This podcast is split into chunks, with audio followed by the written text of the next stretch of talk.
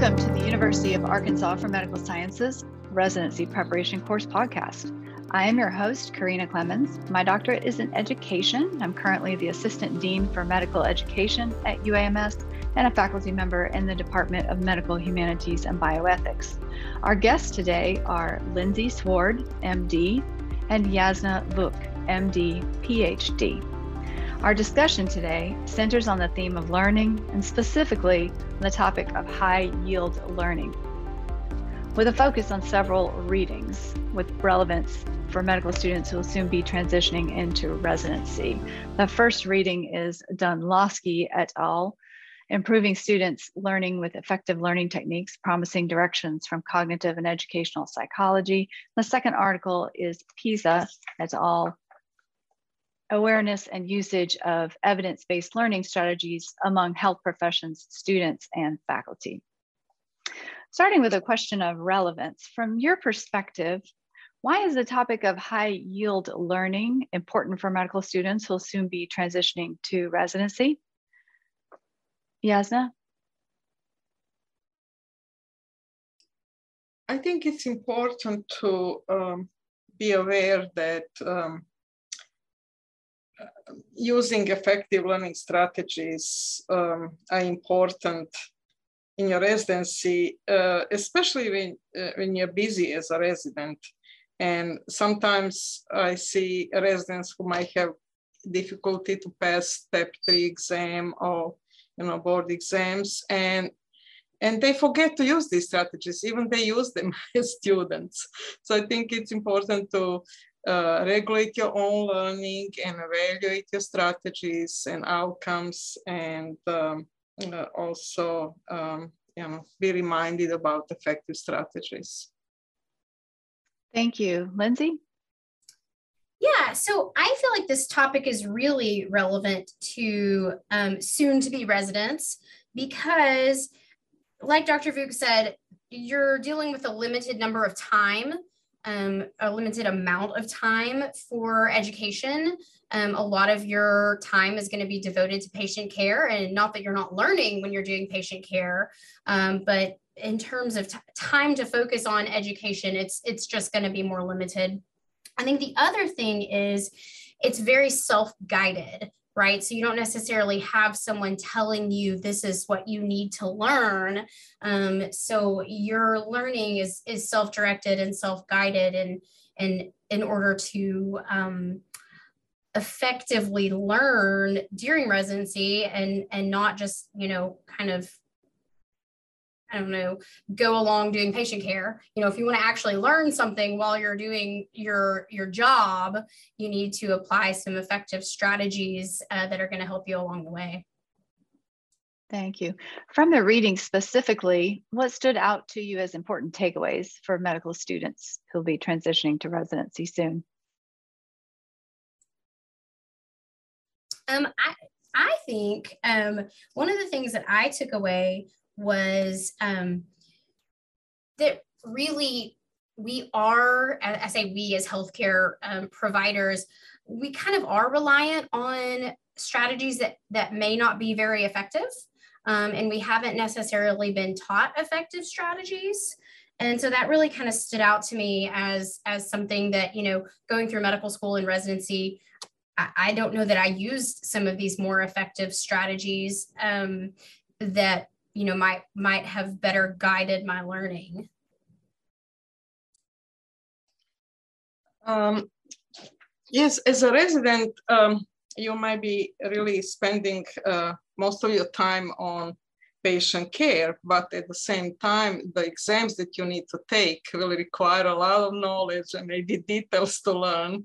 And uh, uh when I see um, problems with passing the exam, it usually uh, happens because uh, there was no there was there were no uh, distributed practice or enough uh, practice testing for long period of time, and because of maybe a shortage of time. Um, residents might try to study before they take the exam and then it, of course it cannot really be as successful as they use distributed practice uh, during uh, you know longer period of time. and sometimes it's just really uh, like learning in patient care might not be always the same as the uh, questions that ask on, on these exams. And yes, some of our listeners may not be familiar with the term distributed practice. Could you describe that? So this is opposite from cramming for exam. Um, so you have to really uh, review the material actively, try to retrieve multiple times and in, in different intervals. And more you do that, uh, longer uh, retention will be as a result.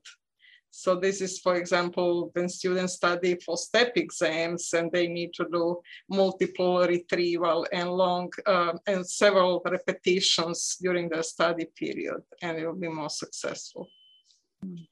I think the uh, across time is very important in those cases, and not that the learning experiences occur all in one day or two, but over the course of multiple days with sleep in between those days also. So what advice would you give to medical students who will soon be residents specifically related to high yield learning?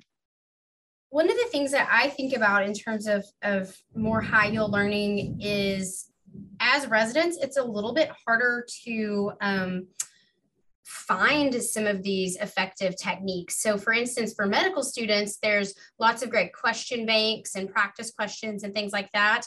And those don't necessarily exist for residents. Um, I know for our residents, for example, they just recently, probably within the past two years, came out with a practice uh, question bank for their you know, specific board exams. So I do think um, you have to be a little bit more diligent in finding um, some of the you know resources. It may not be quite as easy to find as um, when you were in medical school.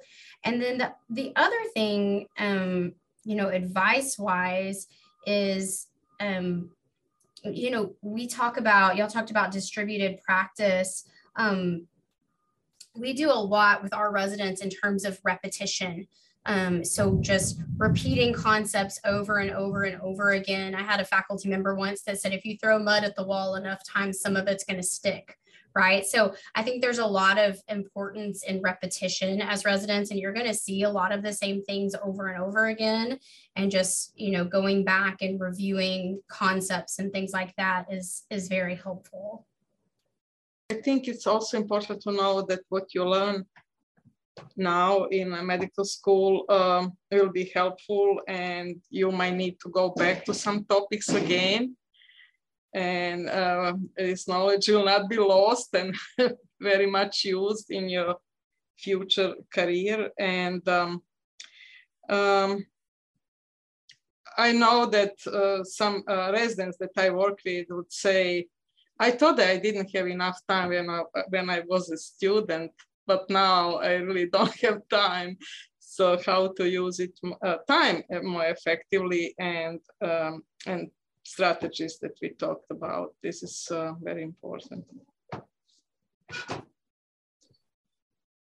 So from your own perspective as a faculty member, as a physician, can you tell us more about your own personal experience with high yield learning?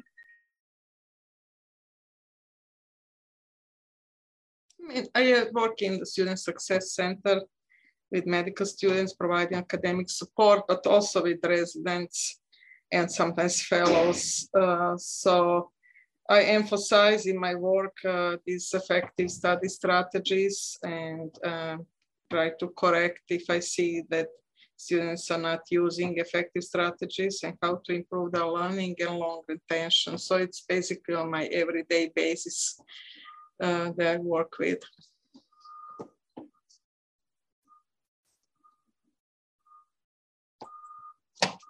Yeah, I think you know from from my experience, um, kind of similar to what I said before. There's a lot of these higher, more more effective strategies. I feel like that um, are geared towards medical students and sometimes it's hard to to find um, some of those um, resources as a resident um, in terms of like practice testing and things like that.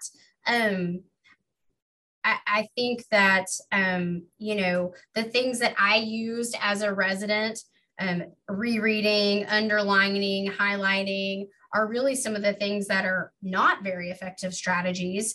And when I think back to those things, I think, oh, yeah, it's probably why I had to reread the same thing a million times, right? So, not very. Um, not not very effective learning strategies in a sense that you know I, I remember highlighting things but i don't necessarily then remember that you know two months later um, so i think that um, it would have been nice as a resident to have some practice questions and things like that that that really weren't available. So i think when when you do have those things available definitely making you know making use of of those things um, is is helpful.